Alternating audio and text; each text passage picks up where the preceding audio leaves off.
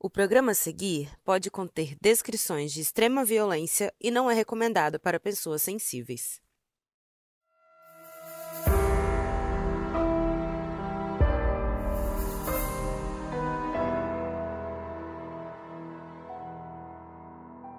Uma jovem inteligente, bonita e carismática, com uma carreira brilhante pela frente. Nos anos 70, Leila Cravo vivia uma ascensão meteórica na TV Globo, participando de novelas e apresentando Fantástico. Até que uma noite tudo mudou quando ela foi encontrada nua, deitada no meio da rua, em frente a um motel. O que era uma estrela promissora se tornou o centro de um caso suspeito com diversas teorias e lacunas que até hoje não foram explicadas. Eu sou a Mabê. Eu sou a Carol Moreira. E essa é a história de Leila Cravo.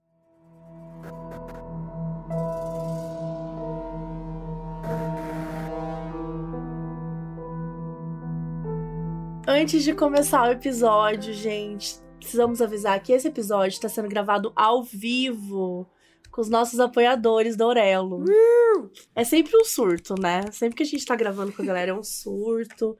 Assim, a galera vai vendo a gente falar, a gente mudar de ideia no meio do caminho. Errar, né? É, para quem não sabe, você pode nos apoiar na Aurelo e lá você tem direito a várias coisas, como inclusive assistir a uma gravação nossa, assistir ao vivo a gente conversando, trocando ideia, resolvendo o roteiro e tudo mais. Também você pode concorrer a sorteios. Tem sorteios que a gente faz é, no mês, tem sorteio de várias coisas da Chico Rei, que a gente tem, né? Nossas camisetas e tal. E também tem sorteio durante a nossa live de gravação. Então, só quem tá na live também concorre a prêmios diferentes, concorre ao nosso livro autografado, Modus Operandi Guia de True Crime, compre você também. Então, assim, agora a gente tem até uma arte que a galera recebe para usar ou para imprimir. E não menos importante, quem tá na Aurelo Amarelo também recebe conteúdo extra, então recebe um episódio novinho por mês. É, você também pode gravar a abertura do podcast, como vocês têm ouvido, né? Várias pessoas gravando, fica muito legal, é muito legal ouvir vocês. E é isso, entra lá em orelo.cc barra modusoperandi barra apoios, escolhe a recompensa que você preferir e vai ter o link na descrição também.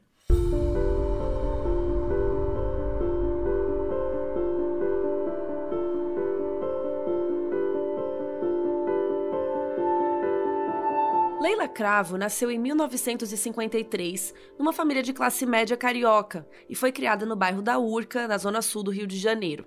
O pai dela se chamava Adalto e era escrivão.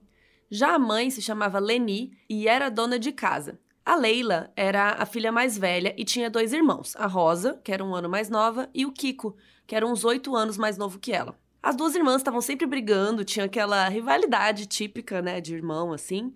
E desde muito jovens, com uns 13 anos, elas já saíam muito para festas. E elas eram consideradas meninas de personalidade bem forte. E a Leila não levava desaforo para casa. Sempre curtiu ser livre, voltava na hora que queria. Na maior parte da juventude, ela estudou em escolas de freiras e depois ela fez três anos de curso técnico de secretariado, numa escola só de mulheres. Os vizinhos consideravam a família muito unida, bem estruturada. E a Leila também era muito ligada ao irmão, o Kiko. Eles eram confidentes um do outro. O Kiko era gay e sofria muita homofobia, inclusive dos pais. Ele tinha cabelo comprido e ele também usava umas roupas, principalmente um colete, que não era muito considerado masculino assim na época. E a Leila era o porto seguro dele. E ela sempre foi apaixonada por artes e ela tinha o sonho de ser muito famosa. E a grande chance dela veio em 69, aos 16 anos, quando soube que um diretor francês estava no Rio buscando uma atriz para um papel num filme dele. E na verdade, ela só foi acompanhar uma amiga que ia fazer o teste, mas ela queria ir lá ver, né? Mas o cara achou a Leila tão linda que ele ofereceu o papel para ela. E eu amo esses diretores que acham né, que a beleza é o mais importante, né? Nem fez o teste com a menina, falou: não, você é linda, toma o papel para você. Mas enfim, ela tinha só 16 anos, então ela não pôde participar. Mas vários jornais e revistas começaram a noticiar isso, falando coisas do tipo: jovem brasileira é cortejada por diretor francês, não sei o quê. E aí os diretores do Brasil olharam isso e começaram a chamar Leila para testes. E aí, no ano seguinte, em 70, ela se tornou atriz e começou a fazer vários filmes já com 17 anos. Em 73, inclusive, ela entrou na TV Globo. Ela pegou um papel pequeno na novela O Semideus, da Janete Claire. Mas despontou mesmo em 74, quando ela teve um papel de destaque na novela Corrida do Ouro. Um tempo depois, ela começou a trabalhar como apresentadora no Fantástico, o que cimentou ainda mais né, a fama dela. Uma mulher bonita, famosa, com 20 anos. Logo, a Leila se tornou um dos maiores desejos dos homens ricos da noite carioca. Todos os amigos, todas as pessoas que andavam com ela diziam que os assédios que ela sofria eram surreais. Ela gostava muito de sair, ela saía bastante à noite, ela ia em festas exclusivas que só a elite artística e econômica ia, e lá ela sempre era assediada pelos homens extremamente poderosos. Em breve, o caminho dela ia cruzar com de homens poderosos demais para ela lidar. Em novembro de 75, a Leila estava há seis meses trabalhando já no Fantástico. Ela tinha 21 anos, mas estava assim, no auge da carreira. Estava sempre estampando capa de revista, sendo mencionada nas colunas. No início de novembro, ela viajou para São Paulo para uma participação no programa do Silvio Santos, no SBT. Mas ela também tinha outro interesse. Ela foi encontrar o empresário riquíssimo Arthur Braga. Ele era casado e a Leila era amante dele. E ela estava super apaixonada, mas a gente já conhece essa história, né? Aquela jovem bonita, um pouco deslumbrada, o cara rico, mais velho, prometendo que ia largar a esposa para ficar com ela, aqueles papo. Só que ele não largou. E isso deixou a Leila muito magoada. Ela estava meio brava querendo terminar com ele. E aí ela passou o resto do fim de semana com uma amiga em Ilha Bela, no litoral paulista. Ficou lá no litoral até meio-dia de segunda-feira. Voltou para São Paulo, de lá voou para o Rio chegou na noite do dia 10 de novembro de 75. E nesse dia, ela saiu à noite. Olha a energia da gata. Sério. Fazer duas viagens no mesmo dia e ainda sair à noite. Enfim, eu não conseguiria. Bom, ela foi encontrar um amigo dela chamado Marco Aurélio Sampaio Moreira Leite. Ele tem todos os sobrenomes do mundo. E é meu parente. É parente, Moreira é, parente do roteirista nosso, tá? Parente da galera. É, advogado da Zona Sul de família rica. A família dele, gente, era rica, isso é muito interessante contar. Porque o pai dele inventou um tipo de costura de bola de futebol e ele vendeu isso exclusivamente na Copa que teve aqui em 1950, no Brasil. Olha que louco! E essa tipo de costura que, que era exclusiva da Copa e tal, deu muito dinheiro pra família e o cara era rico por causa disso. Genial. Herdeiro de costureiro, achei chique. Bom, o Marco Aurélio era casado e as pessoas falavam que ele tinha um caso com a Leila, mas ela disse que nunca teve nada com ele, que eles eram só amigos mesmo. Os dois se encontraram num bar no Leblon, bem famoso, que era frequentado por políticos, por empresários, por artistas, só a nata da sociedade. Sempre quis falar essa frase, só a nata da sociedade.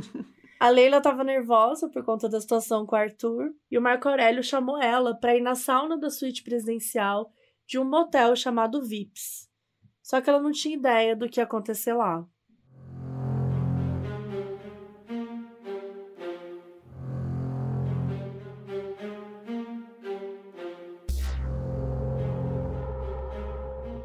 Nos anos 70, aconteceram os Anos de Chumbo, que são considerados os anos mais cruéis da ditadura, com muita violência, muita perseguição. E em 68, né, um pouquinho antes disso, surgiram os motéis no Brasil. Eles foram criados para ser do jeito que era nos Estados Unidos, aqueles hotéis que são para você passar uma noite só, né, que geralmente ficam na beira de estrada, e isso ajuda com o turismo. Então, o governo deu incentivo fiscal para construir esses motéis. Só que é uma coisa maravilhosa, porque no fim dos anos 60 estava rolando a revolução sexual. Então foi um período que rolou muitos debates sobre sexualidade, sobre questões de gênero. A gente teve a invenção do anticoncepcional, é, muitos movimentos que abraçavam a nudez, é, relações não monogâmicas, sabe? Então a galera tava falando muito de sexo. Então a galera começou a usar os motéis para transar. Então os motéis começaram a investir nisso, porque estava fazendo sucesso. Só que os motéis também estavam envolvidos em muita corrupção. Então eles mantinham uma descrição muito grande. E os militares faziam vista grossa, porque né, dava dinheiro. Tinha uma rede chamada Kings Motel. E o diretor-presidente era um coronel chamado Ciro Porto Carreiro. E é dessa rede que o Motel Vips fazia parte. E agora a gente vai contar como foi a ida da Leila lá em 75. Então lá foram a Leila e o Marco Aurélio na noite do dia 10 de novembro. Eles chegaram no motel umas 10 da noite, pediram jantar e duas garrafas de vinho. De acordo com o Marco Aurélio, ele foi embora umas três da manhã e ela ficou lá sozinha. Ele disse que foi embora porque tinha compromisso cedo, que a Leila estava cansada, quis dormir lá mesmo, e ele largou um cheque na recepção e foi embora. Depois que ele foi, o porteiro disse que ligou para a suíte e perguntou se a Leila precisava de algo. E ela estava com a voz meio lentinha, tal, como se estivesse bêbada ou meio sonolenta, e pediu mais vinho. Em algum momento da noite, ela ligou para o Arthur, o que ela realmente era amante, lembrando que ele estava em São Paulo e ela já tinha voltado para o Rio, né? Então os dois conversaram e beleza. Aí tinha um garçom chamado Bonifácio Magalhães que às três e dez da madrugada disse que levou a garrafa de vinho que ela pediu. E ele disse que a Leila abriu a porta enrolada numa toalha, pediu para ele levar o resto das louças e deixar só o vinho. E depois disso não se sabe exatamente o que aconteceu por duas horas. Às 5h40 da madrugada, já no dia 11 de novembro, estava muito frio e chovendo. Um taxista chamado Genival Pereira Fernandes estava indo do Leblon em direção à Rocinha, onde ele morava. Ele passou pelo Vips, que era na encosta da Niemeyer, em frente ao mar. Era estratégico, os clientes não eram vistos e não viam ninguém. Então, o Genival teve uma surpresa. Ele viu a Leila pulando da varanda da suíte do motel. Gente, eram 10 metros de altura. E ela caiu pela encosta da avenida até cair no meio da pista. Ele parou o carro antes de atingir o corpo. Aí ele estava super nervoso, saiu e foi lá ver. Ela estava nua e cheia de sangue. Então ele checou o pulso dela e ela estava viva. Ele disse no depoimento que o carro estava 70 por hora, que ele se esforçou para parar. Depois ele foi no motel e contou o que rolou. O gerente Jorge Leal não deixou ninguém sair naquele momento. O pessoal do motel perguntou se ele viu mais alguém no gradil, mas ele disse que não. O gerente chamou a polícia e uma ambulância e proibiu a entrada de pessoas no motel. A Leila ficou, gente, lá na rua, exposta, pelada, meia hora. Nem cobriram ela com lençol, nada.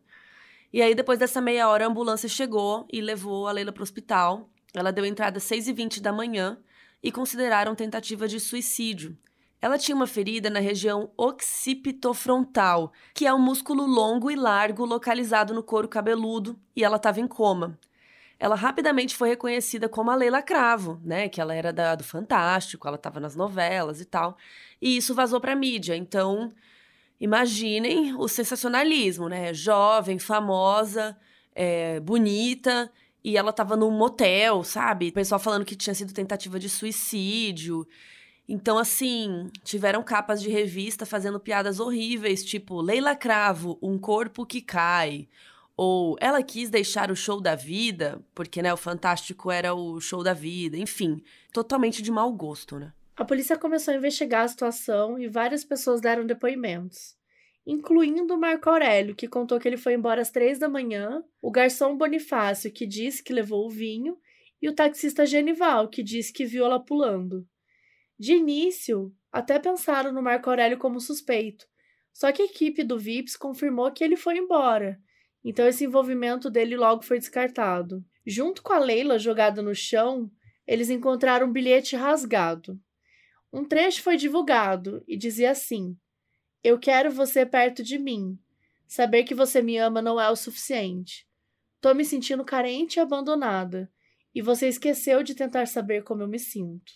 Peritos da Polícia Civil examinaram a suíte e também acharam que era suicídio. Eles viram uma cadeira caída, vidro quebrado, manchas de sangue na toalha e na colcha. Tinha um relógio de pulso largado, roupas desarrumadas e botas caídas no chão. Acharam que ela tentou se enforcar, depois se cortar e que no último ela teria pulado. Caso da Leila acabava com essa descrição que os coronéis tinham estabelecido com os moteleiros, e isso incomodava a gente poderosa que estava ganhando dinheiro debaixo dos panos. Para se afastar da polêmica, os motéis em perímetro urbano perderam o direito de ter acesso a recursos federais. Isso é o que foi anunciado publicamente, mas na prática a fiscalização era um lixo.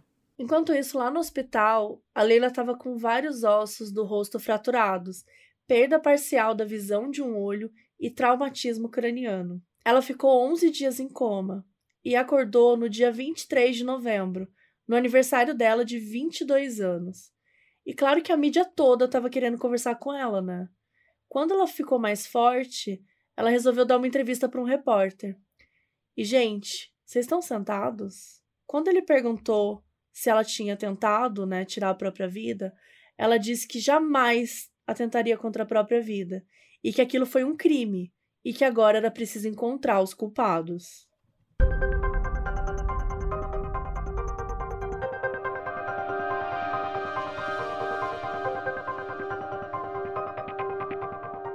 A Leila passou quase um mês internada no hospital e ainda estava muito confusa. Então, meio que ninguém deu muita atenção porque ela estava dizendo sobre ter sido um crime. E aí, quando finalmente ela ficou melhor, ela voltou para casa, lá no bairro da Urca, com os pais, o Adalto e Leni, e os irmãos. Como já tinha passado umas semanas, o interesse da imprensa já tinha meio que caído, sabe? Então, tinha gente achando que a Leila tinha feito aquilo para se promover, e muita gente já estava desacreditando e assim, sabe? Bora para a próxima história. E também por isso que não acreditaram quando ela falou que era crime. Acharam que ela estava só querendo prolongar a história. O fato também de tudo isso ter acontecido num motel gerou um preconceito por parte da mídia e da sociedade. A mulher estava com sequelas pro resto da vida, mas o que todo mundo estava falando era que ela era uma aproveitadora. A polícia também já tinha cansado e estava prestes a encerrar o caso. Eles ouviram depoimentos de várias pessoas, mas em momento algum eles conversaram com ela, até que aconteceu uma reviravolta. No dia 10 de dezembro de 75, com um mês do acontecido, o jornal Última Hora publicou uma matéria sobre o caso, dizendo que não tinha sido tentativa de suicídio, e sim um crime. Eles tinham ido apurar por conta própria. Mandaram um repórter entrevistar o taxista Genival num bar, lá na favela da Rocinha. Ele foi com o repórter até o local do acidente e contou a mesma história que disse para a polícia. Só que ele acabou deixando escapar algo que ele não tinha dito ainda, que ele era amigo do pessoal que trabalhava no motel Vips e que sempre ligavam para ele para ir lá buscar passageiros. O repórter sentiu que tinha alguma coisa não contada aí e a galera do jornal continuou a apurar. Descobriram que o Genival tinha passagem pela polícia por violência doméstica com a companheira dele, mas que o processo tinha sido arquivado depois que se reconciliaram. Ele também já tinha sido preso para averiguações três vezes, e uma delas tinha sido por tentativa de homicídio, e esse caso ainda estava em aberto. Depois foram conversar com o garçom Bonifácio. Foram na casa dele na Lapa e, gente, sério, vocês estão sentados? O cara não era garçom. Ele era segurança do motel. Ele estava lá na madrugada que rolou tudo, mas ele só soube da Leila depois. Eles nunca interagiram. Então o repórter foi lá no motel conversar com os garçons de verdade. E quando chegou lá, os garçons sumiram. Tipo, não tava em lugar nenhum. E aí ele descobriu que os garçons não podiam dar entrevista alguma, por ordem do próprio diretor do VIPS, o Coronel Carreiro. E o coronel disse que a única pessoa que podia responder pelo motel era ele, que os funcionários iam ser protegidos e que só falariam algo se fossem chamados pela polícia. Então, última hora fez essa matéria com essas informações, só que não deu muito barulho, assim, porque era um jornal com público menor. Só que aí a gente já vê, né, a, a inconsistência dos depoimentos. A Leila ainda estava se recuperando das lesões cranianas, então tinha muitos lapsos de memória, sem falar no trauma psicológico. Ela não lembrava de nada, mas ela tinha certeza que ela não teria tentado se machucar. Tiveram até médicos que falaram que era muito improvável ela ter caído de uma distância tão grande e não ter machucado os membros. Os braços e as pernas dela estavam sem nenhum ferimento. Muito pelo contrário, teve um médico que falou que as lesões no olho e as fraturas no crânio eram típicas de agressão. A Leila falou isso na mídia, mas assim, ninguém estava ligando, muito menos a polícia. Outra coisa que ela disse é que quando recolheram os pertences dela lá no motel e devolveram depois no hospital, estava faltando um anel de pedras e brilhantes que pertencia à família dela há anos. E também sumiram um talão de cheques e mil cruzeiros que ela tinha na bolsa. E duas das coisas que entregaram para ela eram bem suspeitas. Uma era um relógio de pulso que ela amava, não tirava nem para dormir, mas que estava com o vidro quebrado, marcando 4h45 da manhã. Isso é estranho, né? Porque a queda foi 5h40 da manhã. Então por que, que o relógio tinha parado antes? E um maço de cigarro Minister, marca que ela nunca tinha usado na vida. Ela fumava Hilton. Aquele maço era de outra pessoa. A amiga que estava com ela no fim de semana anterior, lá em Ilhabela, também era atriz e disse que desde que ela recebeu a notícia, achou que tinha algo estranho e acreditou na Leila, que ela não tinha feito nada. Já a família da Leila não dava declaração alguma. O Adalto era sempre procurado por jornalistas, mas ficava se esquivando de responder. Não dizia se era ou se não era. Mas teve uma hora que a irmã dela, Rosa, cansou de como a Leila estava sendo tratada e deu com a boca na botija e fez um pronunciamento. Ela disse que os pais aceitaram a tese de suicídio porque queriam que aquilo acabasse tudo logo, né? Tipo, para parar com esse assunto. Mas que a Leila nunca faria isso. Ela disse que se teve crime, a justiça tinha que ser feita. Os responsáveis tinham que ser encontrados e punidos. E ainda falou que a Leila estava feliz porque estava com o empresário o Arthur Braga. Então, assim, ela expôs o caso secreto da irmã. Mas beleza. E o mais importante, a Rosa apontou quem ela achava suspeito: os garçons lá do VIPS. Diz que já tinha ouvido casos de que os garçons lá eram voyeuristas. É, eles gostavam de ficar vendo hóspedes tendo relações, ficavam, tipo, fuxicando, sabe? Olhando e tal. E inclusive falou que uma amiga dela passou por isso quando tava lá com o namorado. E ela falou que quando a Leila tava sozinha no motel, ela atendeu a porta da suíte nua e que os garçons se aproveitaram para abusar dela.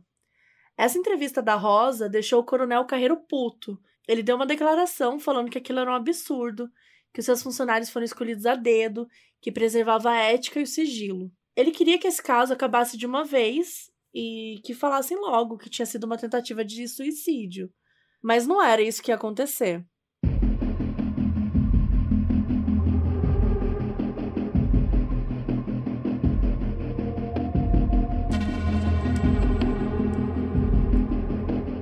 O promotor Rodolfo Seglia, da segunda vara criminal do Tribunal do Rio de Janeiro, viu o inquérito feito até então e disse que não tinha como concluir nada a partir da investigação. Ele achou que estavam faltando provas orais e técnicas de que teria sido suicídio, que era muito achismo, né?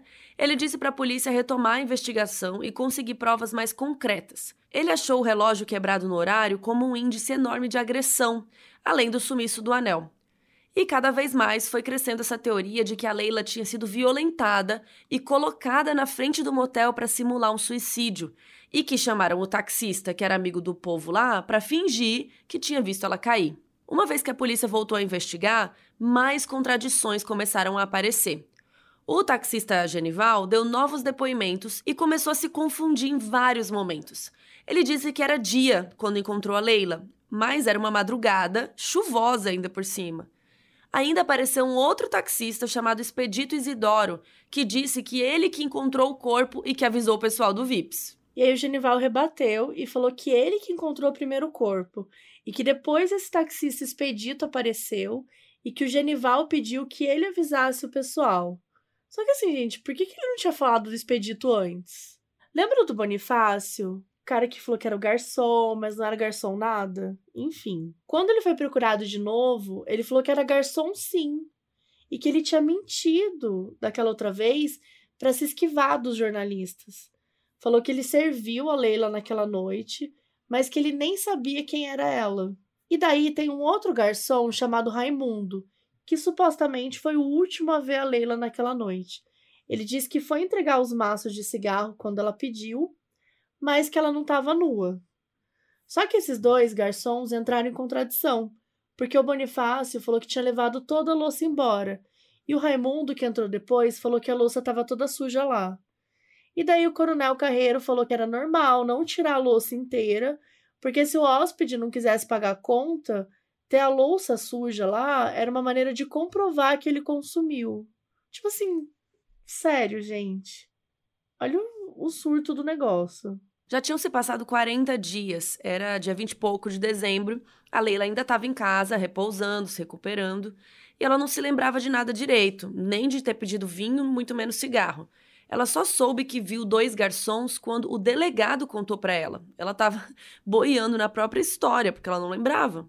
Quando um repórter perguntou a ela se ela achava que os garçons tinham a agredido, tinham levado ela para a rua, ela contou que os garçons entravam e saíam por portas de serviço, que ficam isoladas. Então, que por mais que ela não lembrasse, ela não ia achar estranho se ela tivesse sido carregada secretamente pelos garçons por essas portas de serviço e jogada na calçada. Quando viu o laudo da perícia, a Leila achou que aquilo era um grande absurdo. Ela disse que a polícia estava cagando para ela e estava querendo encerrar o caso logo e aceitando o cenário falso que o pessoal do motel tinha criado na suíte para parecer que foi suicídio. Ela falou que ela não escreveu bilhete de suicídio nenhum, que achava um amadorismo, porque eles não fizeram nenhum exame grafotécnico no bilhete, porque ia comprovar que a letra não era dela.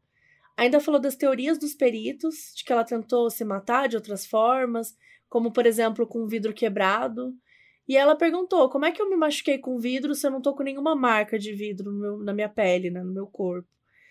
Ela falou que todo o cenário na suíte foi armado e ela se disponibilizou para fazer um exame de corpo delito, até porque ela só tinha ferimentos no rosto e na cabeça. Não fazia sentido com uma queda. Enfim, estava tudo errado. E para piorar, o jornal Última Hora chegou com mais um furo. A Leila tinha um amigo e confidente chamado Fabiano. Ele era cabeleireiro dela. E o jornal descobriu que o Fabiano foi a primeira pessoa a chegar no hospital, no momento que ninguém nem sequer sabia que a Leila estava lá. Foram no apartamento dele em Copacabana, mas ele não estava. Ele tinha viajado às pressas e deixou um recado com o porteiro, dizendo que tinha ido para São Paulo e não sabia quando ia voltar. Gente, depois disso o cara sumiu. Ninguém conseguiu achar ele, mas tipo, nunca mais. Tanto que a gente nem vai mais falar desse cara nesse episódio, porque o cara foi com Deus, sumiu, sei lá. Fica esse mistério aí. Em janeiro de 76, um novo delegado chamado Jorge Paiva assumiu o caso e ele anunciou que ele ia continuar as investigações sob novas nuances. Só que falou que a Leila ia ter que trazer novas informações para ajudar a elucidar o caso, ou o inquérito seria arquivado. Ele ainda disse para a imprensa que, como policial, achava que realmente podem ter agredido a Leila, que não era uma hipótese descartável, mas que, como homem, achava que ela podia estar tá falando demais e acusando pessoas para ganhar notoriedade, e que queria que ela provasse se os objetos que ela disse que foram roubados realmente existiam. Gente, sério. Imagina um cara que tá assumindo o caso e fala, minha opinião como policial, minha opinião como homem, como idiota, qual que é a sua opinião? Como banana. Nossa, e como alguém que não faz nada, é a mesma, né? Enfim, a Leila foi na imprensa e sugeriu que o delegado fizesse o trabalho dele. Olha só, né? Interrogasse os funcionários de lá. Ela consumia tudo que noticiavam sobre ela na mídia, e ela ficava com muita raiva do tom sensacionalista que davam. E todas as fotos que usavam dela era sempre de biquíni, misteriosamente. Ainda em janeiro, a mãe da Leila, a Leni, contou para última hora que estava preocupada com as mudanças de comportamento da Leila, que foram num show e quando a Leila viu um garçom, ela ficou apavorada e queria ir embora. Ou seja, ela estava traumatizada, né? A própria Leila falou que ela começou a ter medo de estar em lugares muito cheios, que ela olhava para as pessoas e sentia que elas podiam fazer mal a ela. Ela foi no neurocirurgião e ele disse que ela estava curada dos problemas neurológicos e que a qualquer momento ela podia se lembrar de tudo. Só que ela estava doida para recuperar a memória logo, então ela foi fazer uma sessão de hipnose com um psiquiatra, mas não deu em nada. Em fevereiro as coisas ainda estavam meio iguais. Ela não lembrava de nada, a polícia não estava ajudando e a mídia ainda maltratava. Então Leila e a sua família contrataram um advogado chamado Leopoldo Heitor. E foi uma decisão muito controversa, simplesmente porque em 61 o Leopoldo tinha sido acusado de homicídio de uma socialite tcheca que era cliente dele e que supostamente também tinha um caso com ele. Ela sumiu durante uma viagem de carro que eles fizeram juntos e o corpo dela nunca mais foi encontrado. Ele tinha uma procuração dela e conseguiu o equivalente a meio milhão de reais vendendo o apartamento dela. Ele foi julgado, foi condenado por homicídio a 49 anos, passou oito anos preso. E em um outro julgamento, né, no segundo julgamento, ele foi absolvido por falta do corpo da vítima. O Leopoldo era descrito como um homem inteligente e ardiloso. Ele tinha um filho, o Heitorzinho, que também era advogado e que em 77 foi morto por uma mulher em legítima defesa quando ele tinha tentado estuprar. Mas lá em 76, o pai e o filho se juntaram com a família da Leila. Enquanto Leopoldo cuidava das coisas do processo, a Leila tentou retomar a vida. E ela começou a namorar um rapaz chamado Maurício e foi voltando ali com a carreira. Só que era muito difícil, porque ninguém queria atrelar a imagem a ela, porque ela era lembrada pelas polêmicas, por ser relacionada a um motel, aquela coisa do suicídio também.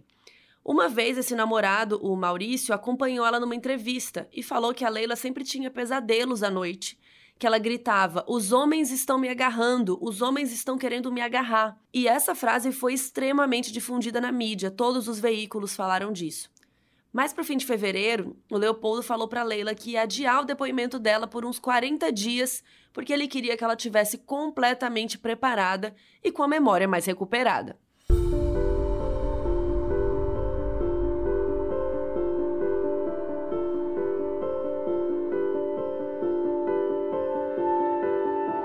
Leopoldo aproveitou esse tempo para estudar o caso e dar várias entrevistas. Falam que ele amava a notoriedade que ele estava recebendo com o caso e que ele não perdia a chance de aparecer nas câmeras. Só que esse tempo todo acabou sendo útil, porque depois de muito esforço e concentração, a Leila finalmente lembrou do que tinha acontecido naquela fatídica noite. No dia 13 de abril de 76, cinco meses depois do ocorrido, Finalmente, a Leila foi na polícia para contar a sua versão do que aconteceu. E ela narrou o seguinte: naquela noite no motel, ela estava lá com Marco Aurélio. Em determinado momento, ela tomou dois comprimidos de remédio de emagrecer. Só que o remédio misturado com vinho acabou deixando ela com muito sono. O Marco foi embora e ela preferiu continuar ali e dormir no motel. Então ela foi, ela ficou lá dormindo, fim. Até que uma hora ela ouviu o som da campainha tocando ela levantou e abriu a porta. Era um garçom trazendo vinho para ela. Ela pegou e depois voltou a dormir. E daí, um tempo depois, que ela não sabe o quanto, ela acordou com as luzes do quarto apagadas e tinha dois homens no quarto. Ela não sabiam quem era porque estava escuro, era tipo uns vultos. E esses dois caras tentaram abusar dela e ela começou a lutar. Então eles ficaram agredindo ela de várias formas, com muita força. E a última coisa que a Leila lembrava era de ouvir alguém falar: Eu te ajudo a carregar ela lá para baixo. E depois disso ela ficou inconsciente porque tinha levado uma pancada na cabeça e não lembrava de mais nada. Depois desse relato, a Leila foi mandada para o IML, o Instituto Médico Legal, para fazer o exame de corpo de delito, que, né, obviamente devia ter sido feito há muito tempo. E durante 45 minutos ela foi examinada por três especialistas, e então eles deram um laudo. Ela teve traumatismo crânioencefálico, diversas fraturas e bloqueio emocional. Ou seja, confirmaram que ela foi agredida. O laudo disse que houve ofensa à integridade física dela, mas não sabia especificar que instrumento foi usado. Com essa prova em mãos, o Leopoldo deu uma entrevista dizendo que a primeira investigação foi tendenciosa, que já foi bolada na intenção de comprovar que tinha sido uma tentativa de suicídio e que o testemunho do taxista Genival era super conveniente que foi criado para vender essa história de suicídio. Com essa reviravolta, o juiz ordenou que o caso fosse apurado. A principal tarefa era ver as contradições entre o diagnóstico do IML e o laudo pericial do quarto, que indicava suicídio, e o que foi feito pelo Instituto de Criminalística da Polícia Civil. O Leopoldo deu entrevista jogando a dúvida de por que os peritos não divulgaram informações sobre a altura da queda e a distância entre o motel e o local onde a Leila foi encontrada. E até onde o pessoal do VIPS realmente estava interessado em ajudar a descobrir a verdade. Sabendo que a hipótese do suicídio tinha sido descartada, a Leila se sentiu mais confortável para tentar voltar com a sua carreira artística. Em junho de 76, ela entrou numa peça que ela trabalhou por dois meses e depois começou a preparar o seu retorno para a TV. Mas, naquela época, estavam saindo muitas matérias sobre escândalos de aliciamento de atrizes jovens e modelos que eram prostituídas para homens ricos e poderosos. E mesmo a Leila não tendo nada a ver com essa situação, a imagem dela era atrelada de alguma forma porque ela tinha frequentado um motel e as pessoas desconfiavam que ela estava se prostituindo, e isso acabou prejudicando a imagem dela naquele momento. Em novembro de 76, ela conseguiu voltar para o cinema com um filme do diretor Odi Fraga, chamado Quem é o Pai da Criança. O filme teve pouco público e críticas negativas. Depois ela foi para São Paulo e fez um filme do diretor Geraldo Gonzaga. Acabou que foi o último trabalho dela. Isso porque os projetos que eram oferecidos para ela eram só filmes que ela ficasse nu o tempo todo, isso quando não era um filme erótico. Ao invés de atuar, a Leila começou a fazer ensaios sensuais para as revistas, como a Playboy, por exemplo, porque ela precisava se sustentar e o cachê era bom. Ela continuava contratada da Globo, mas ela só voltou a atuar três anos depois do caso, em 78, e só fez dois papéis pequenos em duas novelas. Isso porque nenhum anunciante das novelas queria a presença dela nos produtos. Então, essas novelas foram os últimos trabalhos dela na Globo. Enquanto isso, o caso foi andando e duas novas evidências importantes apareceram. Primeiro, uma nova testemunha, que teve a identidade mantida em sigilo, que tinha passado pela rua do Vips na mesma madrugada do crime e tinha visto um carro estacionado logo após a entrada do motel. O carro estava com a porta aberta e a testemunha viu de relance uma mulher desmaiada lá dentro. E finalmente foi realizado o exame grafotécnico, que comprovou que a letra do tal do bilhete de suicídio não era compatível com a da Leila. Até que em 77, depois de um tempo de poucas novidades no caso, a hipótese do suicídio foi oficialmente descartada, mas a de tentativa de homicídio também. O promotor disse que se alguém quisesse matá-la era muito fácil, porque ela estava vulnerável. O caso deixou a competência de crime doloso contra a vida e foi transferido para uma vara criminal comum, sendo considerado crime sexual. Essas decisões não foram muito divulgadas na mídia, então a imagem que permaneceu na mente do público não foi da Leila como vítima, foram aqueles boatos de que ela era uma pessoa que pulou do motel para atrair atenção, para ter fama. Em maio de 77, o caso foi encaminhado para a vara criminal.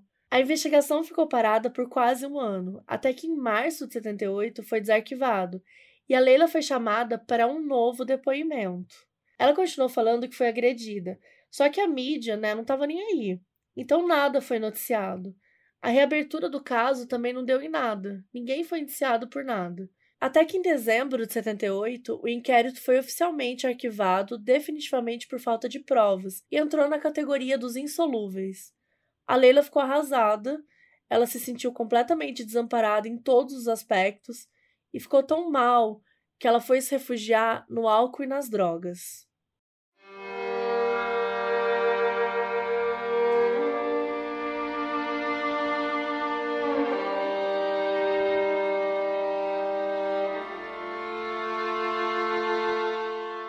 Agora a gente vai passar por algumas coisas importantes que rolaram na vida da Leila no fim dos anos 70. Em 77, ela engravidou do namorado dela, o Maurício, e teve uma bebezinha chamada Tatiana. Ela nasceu em 11 de novembro de 77, literalmente dois anos depois do dia que a Leila foi encontrada em frente ao motel Vips. Em 79, a Leila escreveu um livro chamado Passagem Secreta, em que ela falou sobre suas experiências na indústria, as polêmicas do que tinha acontecido com ela e como isso tinha influenciado sua carreira. Passagem Secreta é como ela tinha se referido a um corredor escondido que os funcionários do VIPS podiam usar sem ninguém ver. Ela tinha um amor grande pela leitura e gostava muito de escrever. Começou a considerar virar escritora, mas as críticas desse primeiro livro não foram muito positivas e acabou não indo para frente. 79 foi um ano difícil para Leila. Lembra do irmão dela, o Kiko, que era gay e tal e sofria preconceito até dentro da própria família? Infelizmente, aos 18 anos, o Kiko acabou tirando a própria vida. A Leila ficou super mal. A gente contou aqui que ela era o porto seguro dele, né? Então isso acabou com ela. Pouco tempo depois da Tatiana nascer, ela e o Maurício terminaram e ele não foi um pai presente. Então a Leila foi morar na Urca com os pais. E ela não queria que a Tatiane fosse exposta ao passado dela. Ela chegou a pensar em mandar ela estudar no exterior até. Mas isso acabou não acontecendo e mantiveram o segredo ali na Urca mesmo. E desde pequena, Tatiana lembra de momentos em que tinham reuniões de famílias ou aniversários e os adultos ficavam ali conversando e quando ela chegava todo mundo ficava meio quieto assim para ela não ouvir. E no fim, ela acabou sendo criada mesmo pelos avós, o Adalto e a Leni, que ficaram com a guarda legal dela. A Leila viajava muito, né, tentando retomar a carreira, ela estava sempre fora. Mas quando estava em casa, a Tatiana não gostava muito de ficar perto da mãe, porque disse que ela saía muito, às vezes voltava de madrugada bêbada, gritando, e acordava tarde de ressaca. E depois já começava a se arrumar para sair de novo e o ciclo recomeçava. Hoje em dia, adulta, a Tatiana entende que o comportamento da Leila foi a forma dela de lidar com o trauma por tudo que ela passou. Mas na época ela era criança, né? Não tinha como ela entender isso. Então a imagem que ficou para ela era de uma mãe que sempre causava medo e preocupação quando estava em casa. Quando ouviu o barulho do táxi chegando de madrugada, a Tatiana já começava a ficar apavorada, morrendo de medo. Ela dormia de edredom todo dia, porque na cabeça dela, né, de criança, tal, isso ia deixá-la protegida. A Leila brigava muito com os pais quando ela chegava bêbada, gritava muito e depois vomitava e ia dormir. Nessa época, muitos amigos acabaram se afastando da Leila, né, por, por conta desse alcoolismo e tal, porque ela ficava muito agressiva e as pessoas tinham medo. No início dos anos 80, a Leila conseguiu um emprego numa filiada da TV Bandeirantes no interior do Paraná, onde ela ficou por três anos. Ela foi convidada para apresentar um programa infantil, mas acabou ficando mais na parte da produção, né, atrás das câmeras.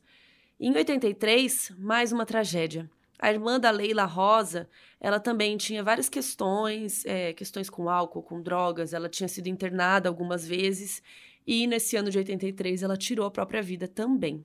Ainda nesse ano, a Leila foi presa num restaurante de manhã, acusada de estar consumindo cocaína. Ela foi solta com uma fiança de 50 mil cruzeiros e depois inocentada. Mas se ver novamente exposta na mídia por uma polêmica foi muito gatilho para ela. Em algum momento dos anos 80, ela começou a namorar com um jornalista paranaense chamado Antônio Pietrobelli, que tinha o apelido de Pietro. Eles passaram mais de 25 anos juntos. Moraram no Rio e por volta de 2000 se mudaram para Curitiba, onde ficaram bem isolados. A Tatiana, filha da Leila, achava que a relação deles era codependente. A Leila largou o álcool, mas era sempre limitada em tudo pelo Pietro. Para falar com ela era muito difícil e ela se afastou de muitos amigos.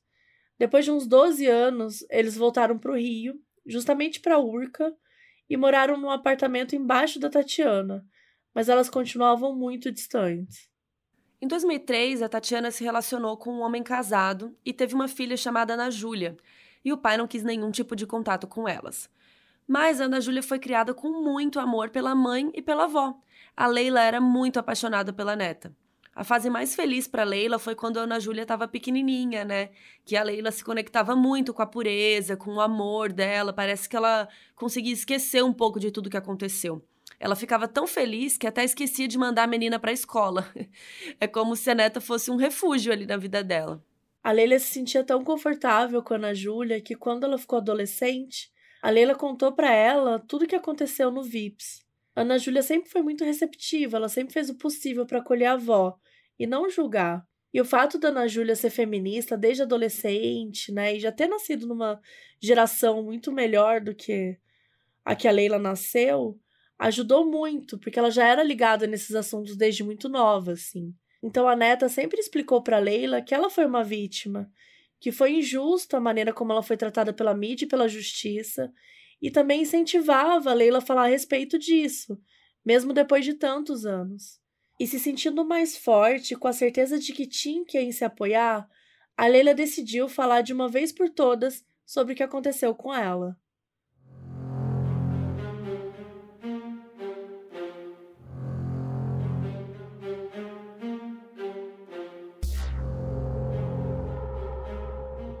2018, com muito incentivo da neta, a Leila decidiu dar uma entrevista e falar do que aconteceu naquela fatídica noite. Com o passar dos anos, ela tinha organizado melhor as memórias e ali ela já entendia o que tinha acontecido. Então ela gravou uma entrevista exclusiva para a Record e contou o seguinte: que na noite de 10 de novembro de 75, ela tinha voltado para o Rio de Janeiro depois de romper o relacionamento com o empresário Arthur, que ela tinha como amante. Ela estava triste num bar, assim, meio restaurante, estava com uns amigos, incluindo o Marco Aurélio, que era um dos melhores amigos dela e que, de acordo com ela, realmente eles nunca tiveram um caso. Ela disse que todo mundo viu que ela estava mal, né, que ela estava triste, então sugeriram para eles irem para um lugar mais calmo, o motel. A Leila foi ao banheiro e quando saiu, ela viu o Marco Aurélio conversando com um político que era ministro. Depois, a Leila e o Marco Aurélio foram sozinhos para o motel Vips e um tempo depois esse ministro chegou e os dois tentaram abusar sexualmente dela e depois matá-la. Ela disse que o Marco Aurélio nunca foi embora do motel, foi ele que fez tudo. E que esse ministro ela não queria contar quem era, porque ele ia ser ameaçado de morte. A Leila disse que o ministro falou para ela: não adianta gritar que ninguém vai ouvir, e se ouvir, ninguém vai te socorrer, porque o poder aqui sou eu. Ela ainda revelou que a família dela foi ameaçada de morte por telefonemas por mais de um ano na época.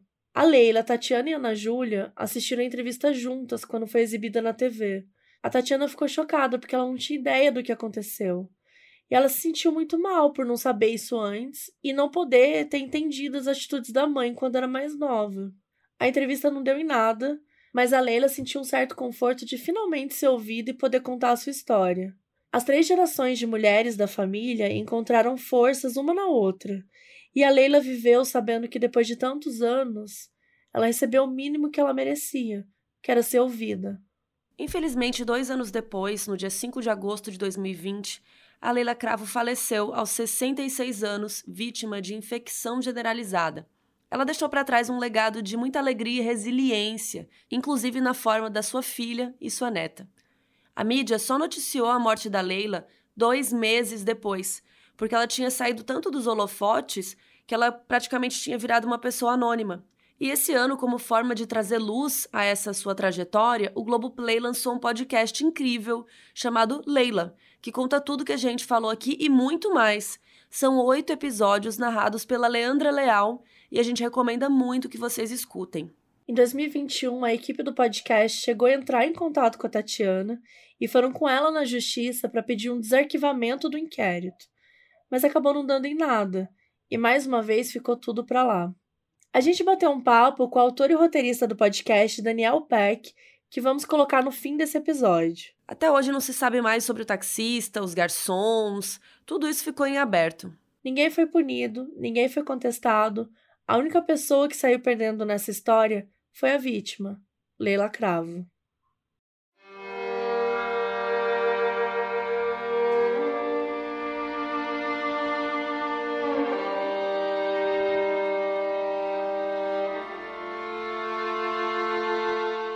Daniel, obrigada por ter aceitado vir aqui e prazer. Prazer, obrigado a vocês pelo convite. Prazer estar aqui. Então, a gente queria começar perguntando é, como que você chegou nessa história, né? O que, que te atraiu? Você já tinha alguma familiaridade, já tinha um interesse, já conhecia a história? Como que ela chegou até você? É, não, na verdade, eu não conhecia o, o caso da Leila é, até bem pouco tempo atrás. Eu tomei conhecimento do caso, acho que em 2019 só, e meio por acaso também. Eu estava fazendo uma pesquisa sobre outro tema, estava mergulhado um pouco no ambiente da, do Rio de Janeiro nos anos 70, enfim, pesquisando um pouco para um outro projeto, que, enfim, aquelas coisas, outro projeto que acabou nunca acontecendo, mas aí nesse, nesse meio do caminho eu cheguei no, no caso da Leila, comecei a um link que ia puxando o outro e, e rapidamente acho que tudo que tinha disponível assim fácil na internet sobre o assunto é um, é um caso né que não só eu não conhecia, a maioria das pessoas com quem eu falava não conhecia também. Eu acho que isso diz muito né, sobre o caso, sobre o que aconteceu e sobre a vontade de contar é, essa história. Eu acho que assim, a primeira coisa que chama atenção imediatamente para mim e para o resto da equipe foi né, a violência, a brutalidade é, é, da história e, e, uma vontade que surgiu de dar voz à Leila. Né? A Leila ainda estava viva na, nessa época e a gente queria muito dar essa essa chance da versão dela poder chegar no grande público, as pessoas né, terem conhecimento dessa história. Então, acho que essa relação do que aconteceu com a Leila com esse ambiente de violência, com esse ambiente de totalitarismo e de corrupção é, é emblemático, é muito importante para a gente discutir hoje em dia.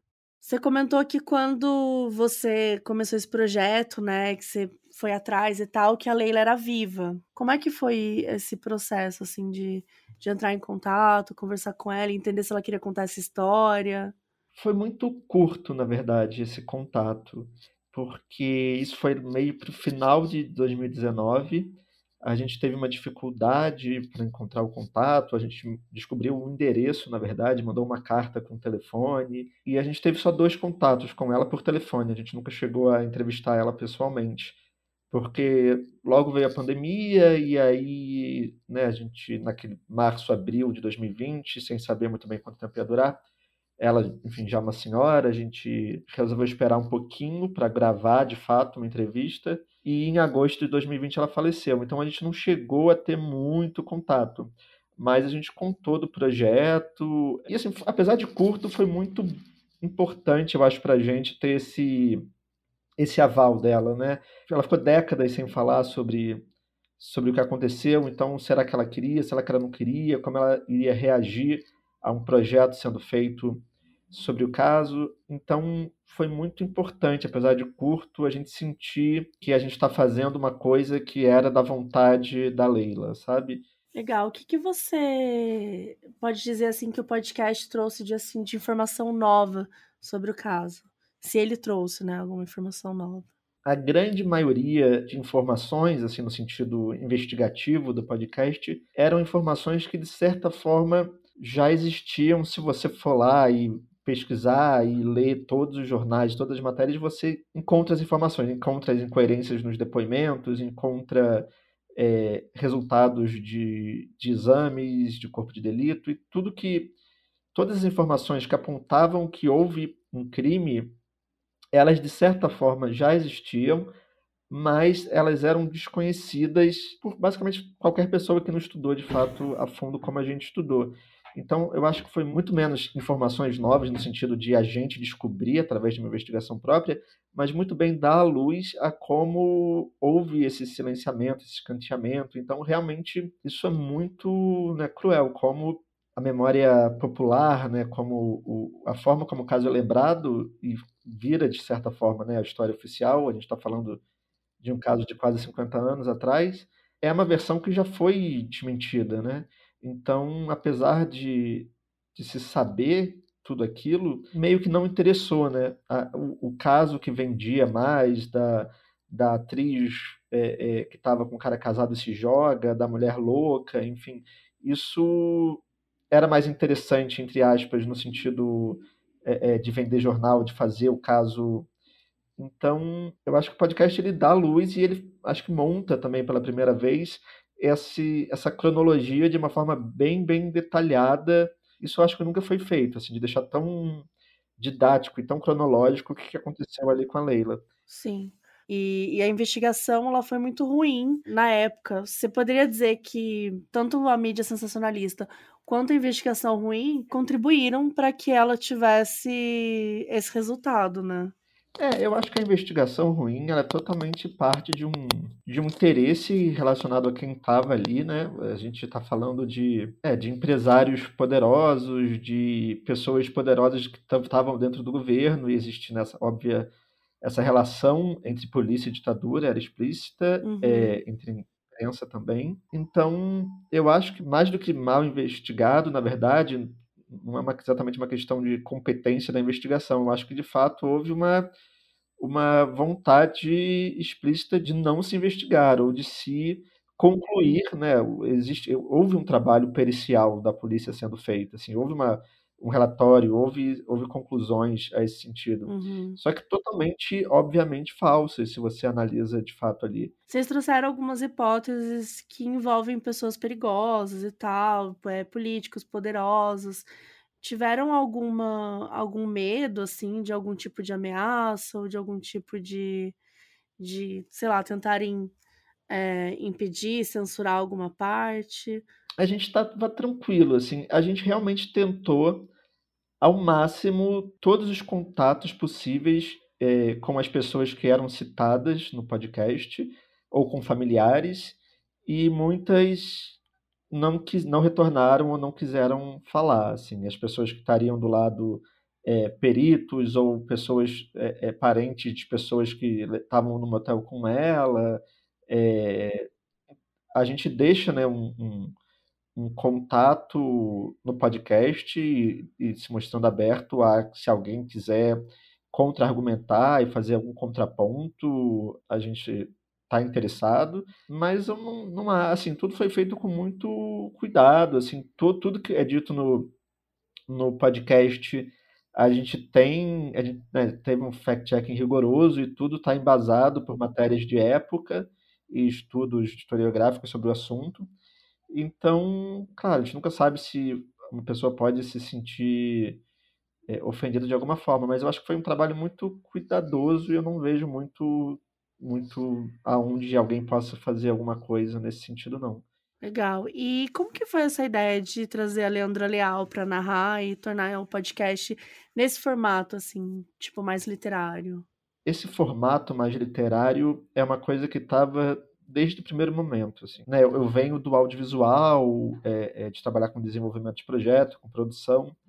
as duas produtoras são produtoras mais ligadas ao audiovisual e para mim me interessava mais realmente fazer algo mais roteirizado mesmo, que me interessa mais como ouvinte, eu acho que em primeiro lugar eu, eu gostava gosto mais desse formato. Então a gente já estava com essa ideia de trazer uma atriz para e, e dele ser narrado, dele ser textual, literário. A gente queria que fosse uma pessoa, um carioca, por, pela ambiente onde se passa a história, dois que tivesse um interesse pessoal pelo tema, né? A, a Leandra é muito amiga da Débora, que é uma das produtoras, e a Débora sabia que ela tem interesse né, pelo, pelo tema, é uma pessoa que militante muito forte do movimento feminista, e ela iria se interessar por essa história. A Leandra é de uma família né, de, de atrizes, né, tanto mãe quanto avó, então a mãe da Leandra, por exemplo, era próxima, conhecia a Leila, então a gente teve esse feeling de que ela se interessaria muito pela história e, e foi um feeling correto. Assim, a Leandra mergulhou de cabeça e, e, e, é uma grande entusiasta assim, da ideia de se, de se contar essa história. E vocês têm é, vontade de fazer outros projetos parecidos, contar outras histórias de crimes? É, não sei se é a primeira vez que vocês é, trabalharam com true crime, se tem esse interesse, ou se foi algo que apareceu no caminho e curtiram, mas enfim, tem outros projetos aí. O formato realmente do podcast, do True Crime, ele apareceu por acaso, né? A gente inclusive fez um projeto de série e a Globoplay que, que teve essa ideia que eu achei ótima de se fazer um, um podcast. A gente ainda tem a ideia de, de tentar desenvolver em formato de série, e, e, eu, pessoalmente, pela, pela Multiverso, pela produtora que eu tenho, estamos agora com dois podcasts também, enfim, ainda em estágio, um em estágio mais avançado de negociação, outro menos, mas o podcast entrou assim como um formato ali no nosso, no, no nossa carteira de projetos da produtora, agora podcast faz parte, assim, ficamos interessados em fazer mais projetos. Legal. Tá bom, então obrigada por ter participado aí do, do episódio, contado um pouquinho pra gente de como foi entrar em contato com essa história. E boa sorte aí com os próximos projetos, quem sabe outros podcasts aí. Obrigado, obrigado a você pelo convite, foi, foi muito legal. E é isso, espero aí que o pessoal goste do podcast e que mais gente aí escute.